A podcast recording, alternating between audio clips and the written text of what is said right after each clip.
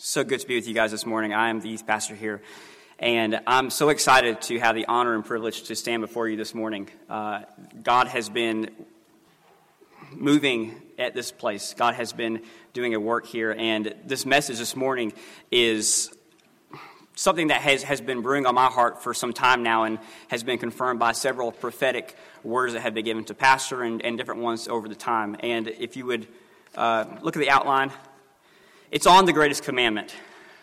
But of course, that's how we're to live all of our lives, right? We're, we're to love the Lord and to love our neighbor. Specifically, this message today is, is for the church.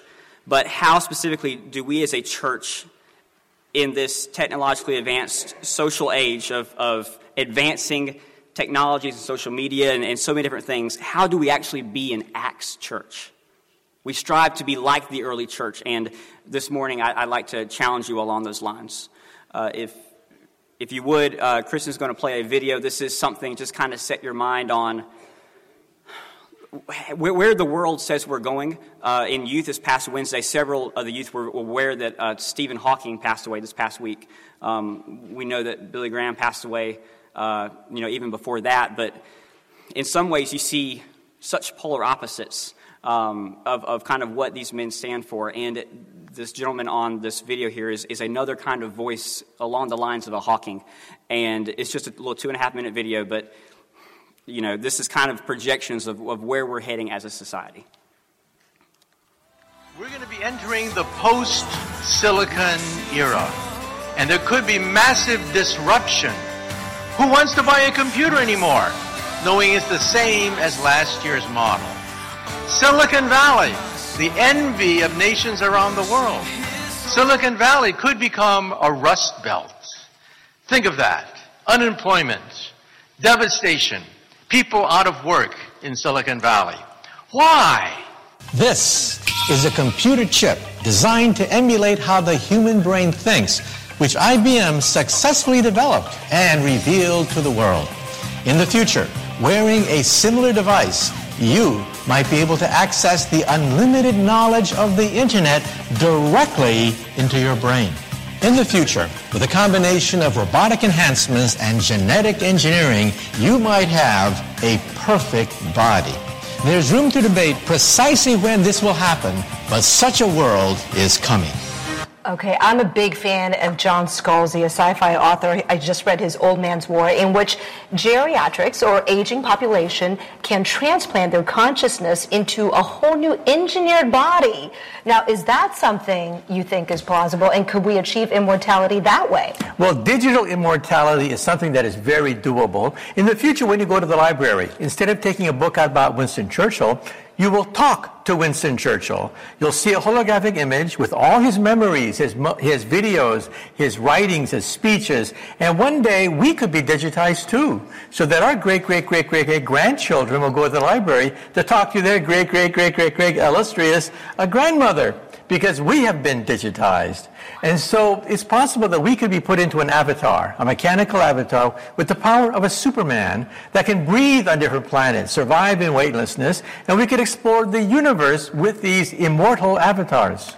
Wow. And once we achieve that, maybe even before that, it's time to start debating the ethics of trying to achieve those things and which ones we want to choose. We are kind of out of time. That's another interview for your That's another best-selling book. I do want to let folks know that people can get you to sign their books if they go to uh, Kepler's tonight at 7.30, right, at the San Mateo Performing Arts That's Center right. in San Mateo. You will be speaking. That's at 7.30. Could we achieve immortality that way? Immortality, immortality that way.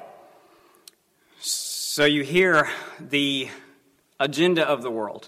Um, how many of you know that existing in a library is not immortality as we know it? Uh, and for the sake of this message, I got my physical Bible this morning, and my iPhone is in the sound booth, nicely, nicely tucked away. But we're in this age where things are advancing so quickly technologically. And this morning, I'm, I'm preaching on relationships. And as much as the social age gives us access to so much more than we have ever had, we can find out what's happening around the world in an instant. It also does something in the sense of our relationships that I think often goes unnoticed, and especially the younger generation is, is missing this. The social age is actually somewhat antisocial. Never before has life been more connected, but also busy, lonely, and isolated. Years ago, I was born in 1989, but years before the social age, I used to love when the lights would go out.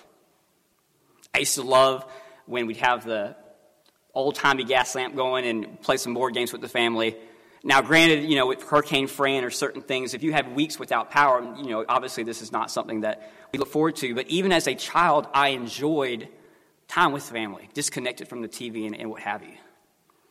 I have no idea how to relate to what kids are going through today as they grow up and, and we're immersed in this culture. So, with that being the case, just a few stats. Since the past 10 years, a lot of things have changed. Obviously, the world is much different, but John Hopkins did a study, and depression, clinical depression, has actually increased by 37% over the past decade.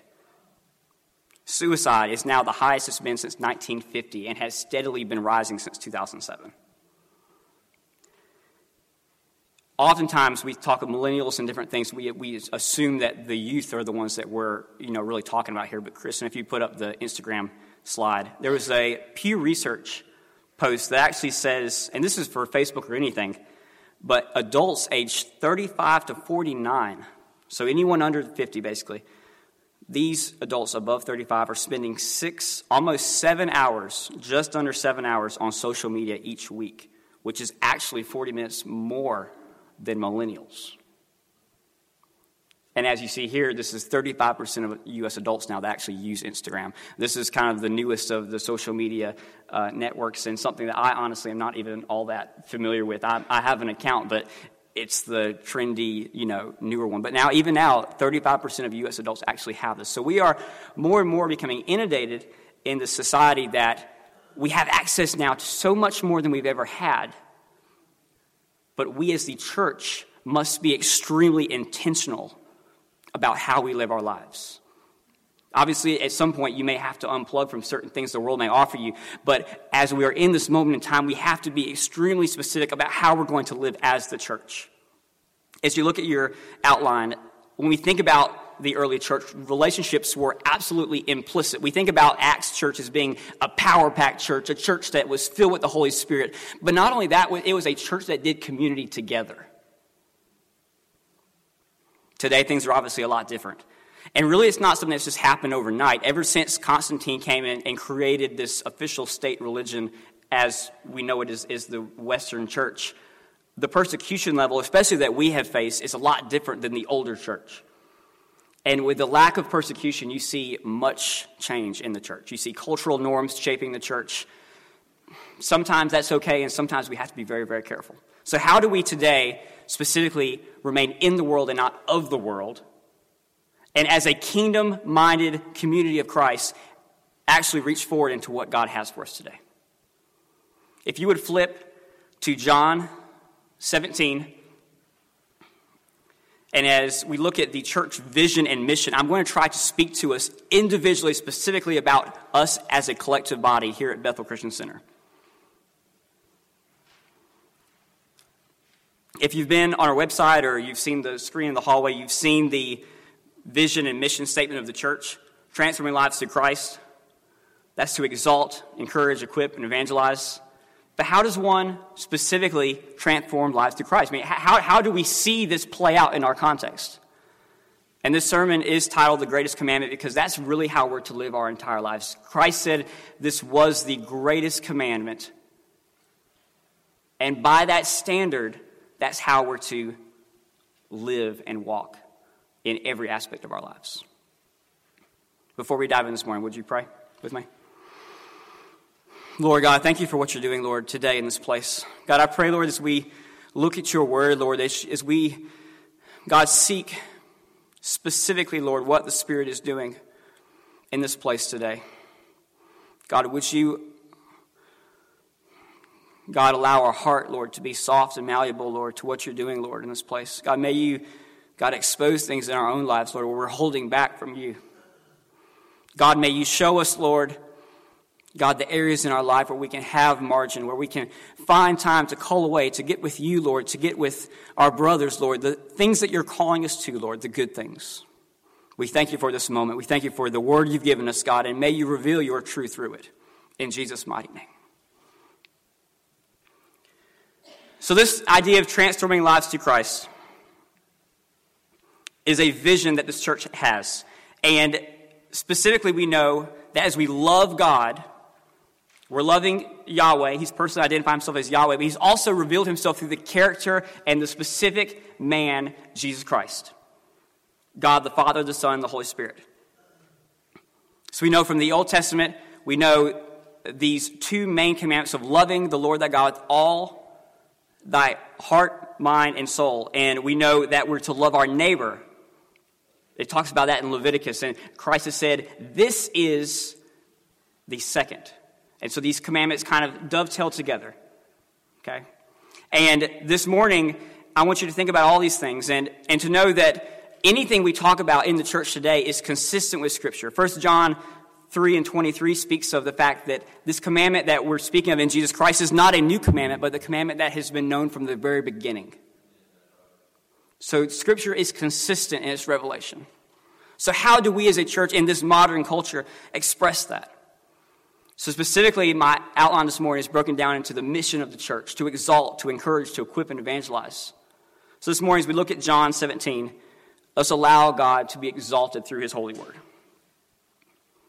John 17, verse 1 says, These words spake Jesus and lifted up his eyes to heaven and said, Father, the hour is come, glorify thy Son, that thy Son also may glorify thee. This is the time where Christ has come to the end of his life before he has been, before he will be arrested. And he prays to the Father. This chapter is powerful, and he's praying to the Father on many behalfs, but you can see the very glory of God evident in this chapter again and again and again. He's saying, The hour has come, Lord, glorify your Son. We know that he would go to the garden and say, If this cup should pass, you know, if there's any way to get around this, Lord, this is going to be very difficult. But yet we still know that he was all about God's will beyond anything else. And in doing so, Christ we know was exalted. Verse 2 and on says, And thou hast given him power over all flesh that he should give eternal life to as many as thou hast given him. And this is life eternal, that they might know thee and the only true God and Jesus Christ, whom thou hast sent. I have glorified thee on the earth. I have finished the work which thou hast gave me to do. And now, O Father, glorify thou me with thine own self, with the glory which I had with thee before the world was. Amen. The truth that is in that verse, if the world could grasp a hold of what that actually means, there would be no debate of who Jesus was. Jesus was before all, existing with the Father, the Son, and the Holy Spirit. And as he's praying for us as his body of believers, he's saying, for those that you have given me. The Father has given us as His church to Christ. There's so much glory in that. We feel like oftentimes as we're going through our lives, we see this little step here and this step here, and, and it doesn't make sense in the big picture. But as we come to Christ, we literally are stepping into a divine and sovereign plan of God that has been in orchestration from the very beginning of time. That should be something that is encouraging. That should be something that is, gives you more joy and more excitement than anything else we can possibly imagine. Philippians chapter 2, and we'll, we'll, we'll jump back to John a lot. Philippians chapter 2 speaks of the preeminence of Christ in verse 6, where it talks of Christ in this pre incarnate state, saying, Who, being in the form of God, thought it not robbery to be equal with God, he made himself of no reputation, took upon the form of a servant, and was made in the likeness of men. Being found in the fashion as a man, he humbled himself and became obedient unto death, even death of the cross. Wherefore God also hath highly exalted him and given him a name which is above every name that in the name of Jesus, every knee should bow. of things in heaven and things in earth and things under the earth, and that every tongue should confess that Jesus Christ is Lord to the glory of God the Father. Amen. We serve a God who has been exalted, but he's been exalted because of his example of humility. He reconciled us in relationship back to himself by saying, Yes, I'm in heaven, I'm God the Son, but there's no need to usurp God the Father. Where's, where's, the, where's the pride and the, the vain? Where's the benefit in that? Instead, I'm going to take the form of a servant, a servant, and become like men, so yet I may redeem God's creation, the pinnacle of creation, made in the image of God, back unto God the Father. Hallelujah. So we see this picture of exaltation through, through humility, but we also, as we talk about the plan of God, as we look at this entire chapter, we see God's will, His sovereignty, and His eternal love expressed again and again. I refer a lot to the Trinity as, as, I'm, as I'm speaking because so much of our understanding of God comes through this idea of relationship. And we, we see God as God the Father, the Son, and the Holy Spirit. God as one, but yet in perfect unity, we see the very core of what relationship is and why it's important. Because even before time, before anything existed, and it was just God, there were still several things. There were love, there were the fruit of the Spirit, there was this harmony amongst the Godhead that now we are being invited in to experience. Amongst God's eternal love, we are now swept up into. So when you're here at church and you are worshiping God and you feel overcome by the presence of God and, and you can't explain, there's words that can't express it. This is something that has been going on from before the beginning of time. And God has decided to welcome us into Himself. And that's something that is hard for us to put our minds around, but yet we know it through Scripture. We know it through Scripture. Back to John chapter 7, or John 17, verse 6. Christ said, I have manifested thy name unto the men which thou gavest me out of the world. Thine they were, and thou gavest them me, and they have kept the word. Now they have known that all things whatsoever thou, thou hast given me are of thee. Every single thing Every single thing that we as a church experience is not just because of Jesus Christ, but through this entire picture of God. Because the Father has ordained it and has given it to the Son. And we know not only that, but then He has sent us a comforter to allow these things to activate in our lives. God doesn't override us. The Holy Spirit is a gentleman. The Holy Spirit is, is one who allows things to be done in order.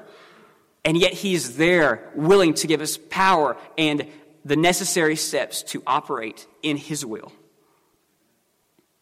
Verse 8 says, For I have given unto them the words which you've given me, and they have received them, and have known surely that I came out of thee, and they believe that thou didst sent me. I pray for them. I pray not for the world, but for them which thou hast given me, for they are thine. And all of mine are thine. All of thine are mine, and I am glorified in them. And now I am no more in the world, but these are in the world, and I come to thee, Holy Father. Keep through thine own name those who thou hast given me, that they may be one as we are a lot has been going on in this church and many, many good things. We're, we're actually uh, working through making curriculum changes in the youth and children's departments. And as I was speaking to the brother who's actually a part of our former curriculum, he was talking about how in this, in this chapter it says that we're to be one as the church. And I do think that is, that is so important for us to be one. But we're to know specifically what that means. Christ says here, he didn't pray for the world, but he's praying for the church. And yet he wants his church to be one. Amen. Verse 12 says, While I was with them in the world, I kept them in thy name. Thou, this, that, those that thou hast given me, I have kept, and none of them is lost, but the son of perdition, that the scripture might be fulfilled. Speaking of Judas, now I come to you, and these things I speak in the world, that they might have my joy fulfilled in themselves. Again, and you'll see this idea again happening over and over. Anything we experience in this world that is good comes from God. And he speaks about his joy being in us. As Dr. Lee was here, he talked about anything that we do is from Christ. Christ in, is in us, and, and we are in him. And in the same way, when we love one another as we're commanded to love, the only way that we can love is because he's first loved us. He set the gold standard of love. For greater love is no man than this, but to lay down his life. And on the cross, that gold standard was set, set, and we know exactly what we're shooting for. Now, of course, all of us are not going to become martyrs, and all of us are not going to constantly die for the other in the literal sense. But how are we serving one another? How are we giving up our time, giving up our privilege, our pleasure for the needs of another? This passage is so, so rich, and, and as you get farther and farther into it, it just, it just continues to build. Verse 14 and 15 are, are huge because we talk about this a lot, but word by word, being in the world and not of the world, is not in Scripture, but this is where it's found. I have given them thy word, and, thy, and the world hath hated them. Because they are not of the world, even as I'm not of the world. I pray not that thou shouldst take them out of the world, but thou should keep them from evil. So, this is our challenge. Persecution will come, and we see it in some sense here in our culture, but we know that several, several of our brothers and sisters around the world experience a much different level of persecution than what we do. Verse 16 says, They are not of the world, even as I am not of the world. Sanctify them through thy truth. Thy word is truth.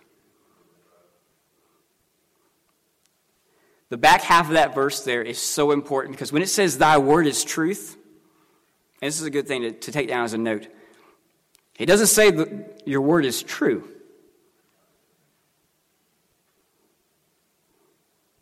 It says thy word is truth, meaning anything can be true, right? I can say this, this platform is a, is a flat surface that I have three sheets of paper right here. All these things are true.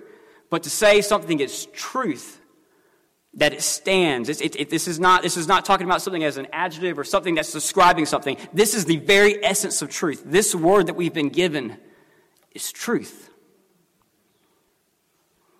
Therefore, much as the cross is the gold standard of love, the gold standard of truth is this word. And every other thing that we consider in life, we consider it through the lens of Scripture. Verse 18 goes on and says, And thou hast sent me into the world, even so I have also sent them into the world. We're to go out. We're to, we're to take part in mission. We're to take part in the communities that God has placed us in. And for their sakes I sanctify myself, that they also might be sanctified through the truth. Neither pray I for these alone. Get this. Okay, so we're wondering that he's just speaking about the disciples. Verse 20 says, But for them also, which shall believe on me through their word. That they all, all that believe, may be one as thou, Father, art in me, and I in thee, that they also may be one in us, that the world may believe that thou hast sent me. The unity of the church is what points towards the world. It indicates to the world that this movement is of God. And the glory which you've given me, I have given them, that they may be one, even as we are one. I and them, and thou and me, that they may be perfect, made perfect in one, and that the world may know that thou hast sent me and hast loved them as thou hast loved me. Last three verses of the passage expresses this love that was found in God the Father and in the Holy Trinity. Father, I will that they also, whom thou hast given me, be with me where I am, that they may behold my glory, which thou hast given me, for thou lovest me before the foundation of the world. O righteous Father, the world hath not known thee, but I have known thee, and these have I known that thou hast sent me. Sometimes when we think about God's plan, we, we get frustrated because we're not necessarily always in control, and this is hard for us, but Jesus says, O righteous Father. The world hasn't known thee, but I have, and he calls him righteous. So there has to be this trust factor when it comes to us dealing with God. Finally, he says, I have declared unto them thy name and will declare it, that the love wherewith thou hast loved me may be with them and I in them. So, this idea this morning of loving God, of being in God, is something so much bigger than, than maybe we feel at times. We feel like we get overwhelmed with work, we get overwhelmed with what we have in our life, all the responsibilities that we have to carry out. But God is working out His sovereign love and His sovereign will in all of these things. And each step, each choice that we make to honor Him fulfills part of this great plan. And this idea of trusting God, you look at your outlines, we look at the encouragement factor as we encourage one another in the Lord. This encouragement that we have to give comes from really knowing who God is. As we exalt God and we know God's character, then we can say without a shadow of a doubt that He is for us and He's not against us. We can say that He was praying for us, that we may be strong in the work that He's given us, but that we also may know that God loves us. And as we're to be challenged and as to be sent out, it's only because God first perfectly loved His children. That He's called us, that He's purposed us. This God is a God that is clearly identified. And I want to make this very clear this morning because this, this idea of unity that I'm talking about is something that is popular. But if we don't know what we're unified around, then we're missing the point. And we won't go into it this morning in depth, but I challenge you to take some time to look at 1 John. Because it is very clear who God is in 1 John. It talks about, and I, I already talked about this idea of love and this idea of light, but in 1 John, it, it reveals God as love. It reveals him as this picture of light. And so anything we're doing, like whether you come Wednesday night to the Barnabas meeting and you want to visit shut-ins, you want to visit these kind of things and, and be a part of ministries that are doing good works, we're doing good works under the banner of Christ. And it's not for salvation, but it's out of the love by which He's already invited us into. And in First John, it specifically, it even, it even speaks of this idea of Antichrist and it, and it identifies anyone who carries that spirit. It says, Who is a liar but he that denieth that Jesus is the Christ? He is Antichrist that denieth the Father and the Son. Whosoever denieth the Son, the same hath not the Father. He that acknowledgeth the Son hath also acknowledged the Father. So, this is how we know. This is how we know exactly what we're to be unified around. And this is important for us because we know that we have this unity, but in the sense of the world, the world is all about unity now, right? The acceptance and, and love and but how does that play out? Right? With this kind of a message, it's hard to, to have just a broad brush unity with everyone. And specifically, even it speaks in the Bible that Christ actually brought division in many ways. We, we see the scriptural passages of the sheep and the goat, we see the wheat and the tares. There's a division that happens. And yet, the encouraging thing about it is he still went out of his way to eat with the prostitutes. Because the funny thing about the church is you can't look at someone's actions and figure out who's in and who's out, like where the division lies. It's a matter of the heart. And so we see these passages about people being called and all these things, but who is called? We don't know. God knows. And so we work with what God has given us and go into the highways and byways and do all that God has given us by His strength and let God work that out.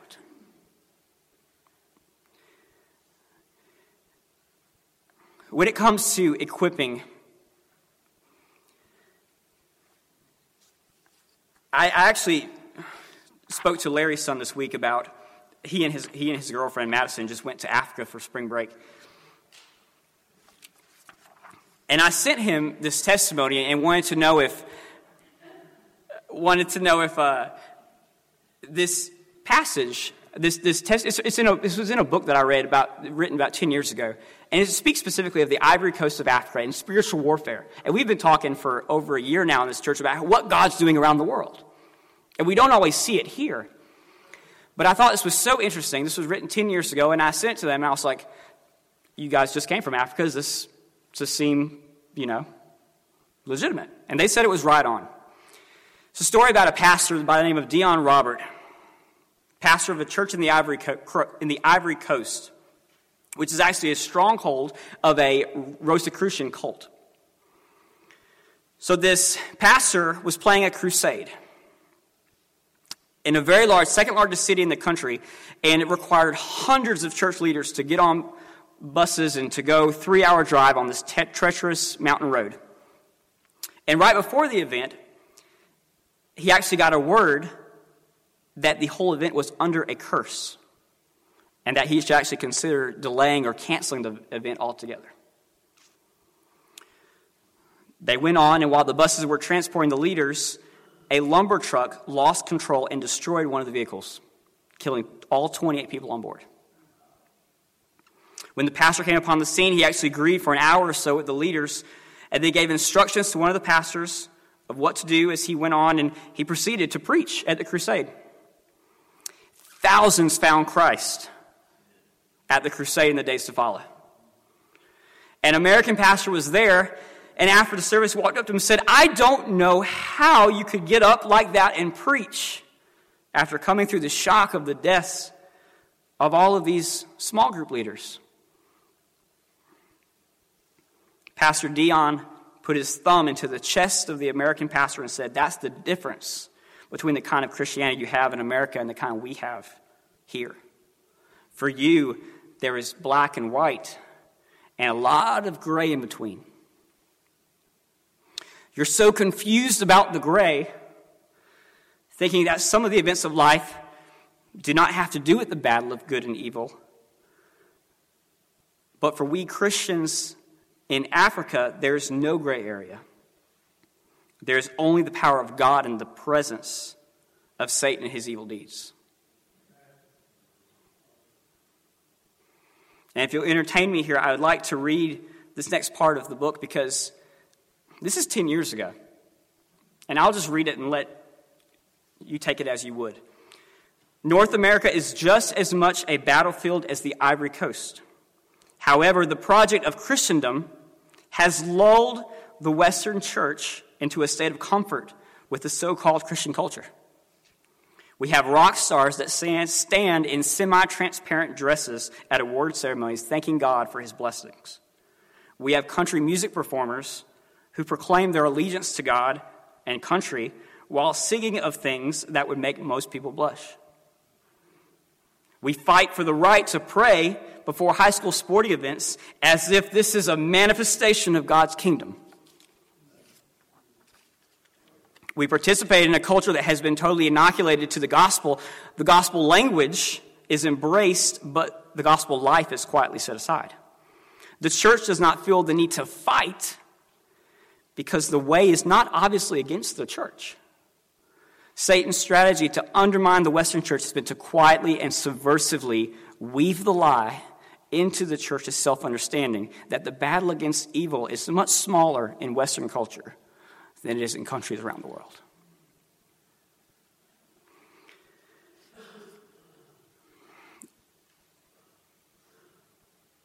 This is why I believe that as believers, we're to be really intentional with our time. Last, last year, that was our theme. I heard from some that actually maybe this theme should be, you know, be supernatural or believe supernatural. We just had the powerful conference a few weeks back. But I believe so often that these things go together. I don't think that Peter, as he went to the man and said, laying at the gate and said, Silver and gold have I none, but what I have give I unto thee, rise up and walk. That didn't haphazardly happen. So, we as a church, as we go about our lives, let's do it intentionally. Let's do it with the love that God has first given to us. And this is not easy. And the reason I played the video at the beginning, a lot, a lot of you probably feel like that's probably either A, probably a little crazy or irrelevant, or, you know, what's the point? The point being, it's hard enough as it is with the cell phone in our pocket. It's not going to get any easier to be intentional about who we're with. And use these things for God's kingdom. Use it for the glory of God and the advancement of His kingdom. But yet, we have to be intentional about loving one another face to face interactions.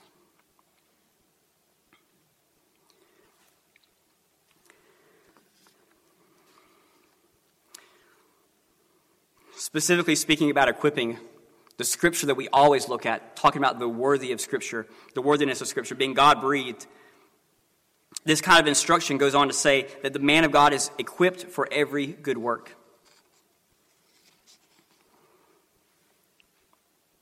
And unfortunately, in our society, everything is so individualized that Eugene Peter, Peterson, the author of the message paraphrase, says there's this type of spirituality of narcissism that crops in.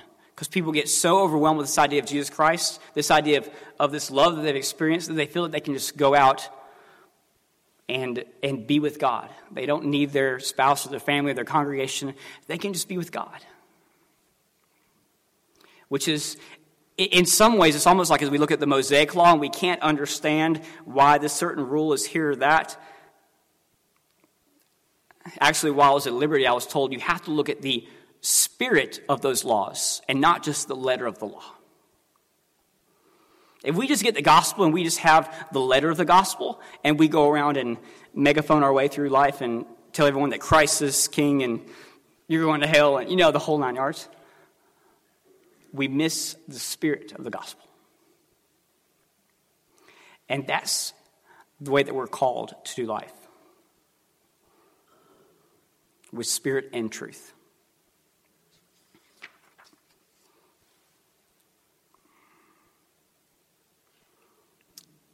How are we to do this?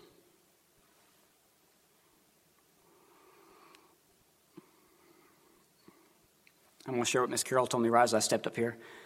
She says she was worshiping, she just sensed this golden scepter. And she looked it up in the passage in, in Esther where the king had the golden scepter. The king had it and reached out and she touched it. And she said she had never thought about the fact that what God is doing, you have to reach out and step into that. This last concept of evangelizing, it's kind of a buzzword in our society. It's like, oh, that's old hat, right? We don't, we don't do that anymore. That's not the case. Under the proper context, your whole life is evangelism. It's not to say that you don't speak to a brother intentionally when the Spirit gives opportunity, but that our whole life is what actually opens those doors. And that the fruit of the Spirit the love, the joy, the peace, the patience, kindness, goodness, gentleness, self control. All these things are things that are done in relationship. And that as we seek to be a brother and sister in the Lord, There has to be intentionality about how we do that. I've heard that there are some that are already kind of organizing lunch with certain ones and getting people together that wouldn't normally get together after church. And these are the kind of things, the intentional workings of the brothers and sisters in Christ that have to be set aside. We, things don't just happen. We have to work and be diligent about what God has given us so that we can be together.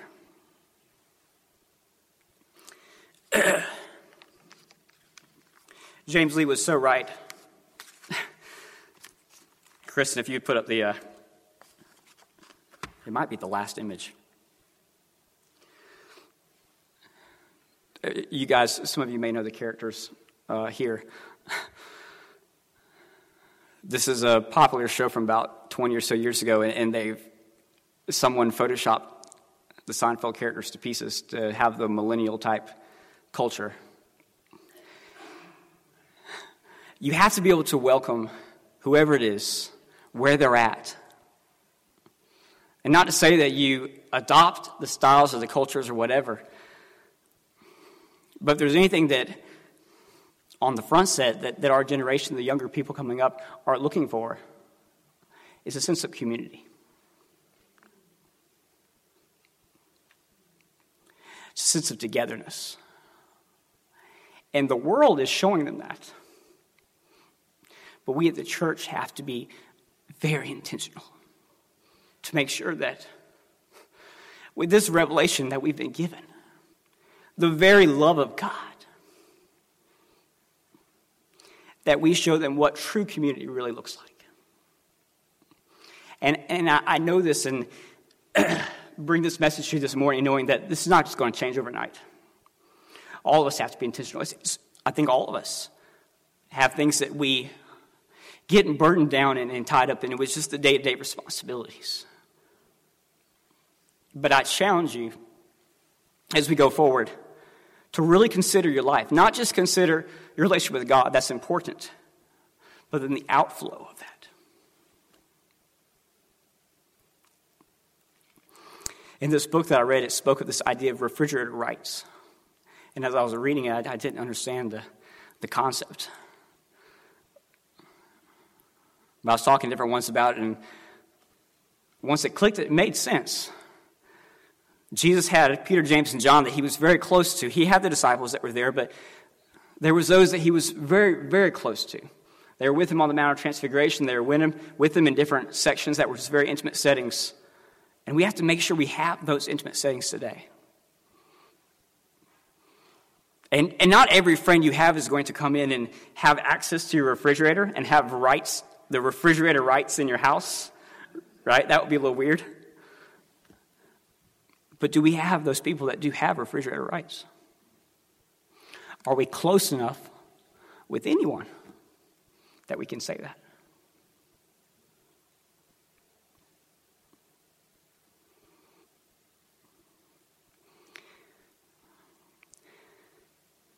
If the praise team would come, the pastor is going to close us out this morning.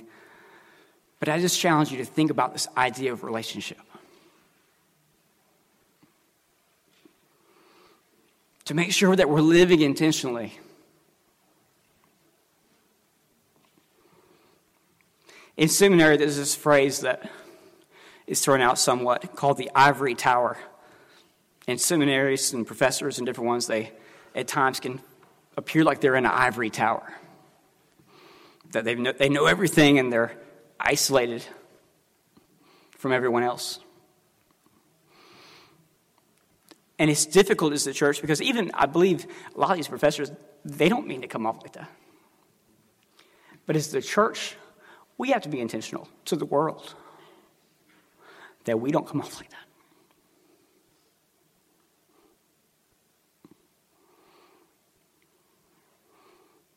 Would you pray with me? Lord God, thank you for your word. Thank you for the revelation of who you are, Lord.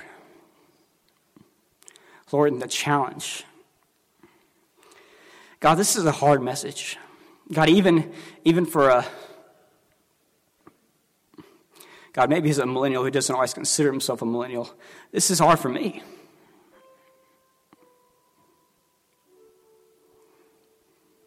Lord, but your mercies are good. God, your love endures forever. It's been, God, ongoing from the beginning of time. And you've invited us into that. God, when you say that you won't leave us, forsake us,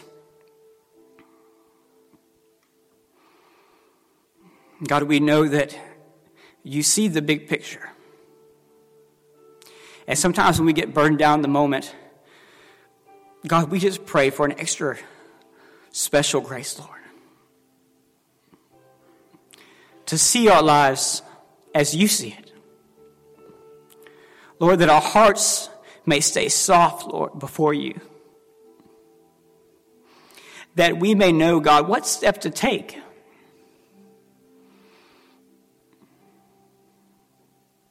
So that, Lord, we may stay on the straight and narrow you've laid out before us. God, I thank you for this community, for the brothers and sisters, God, you've brought together.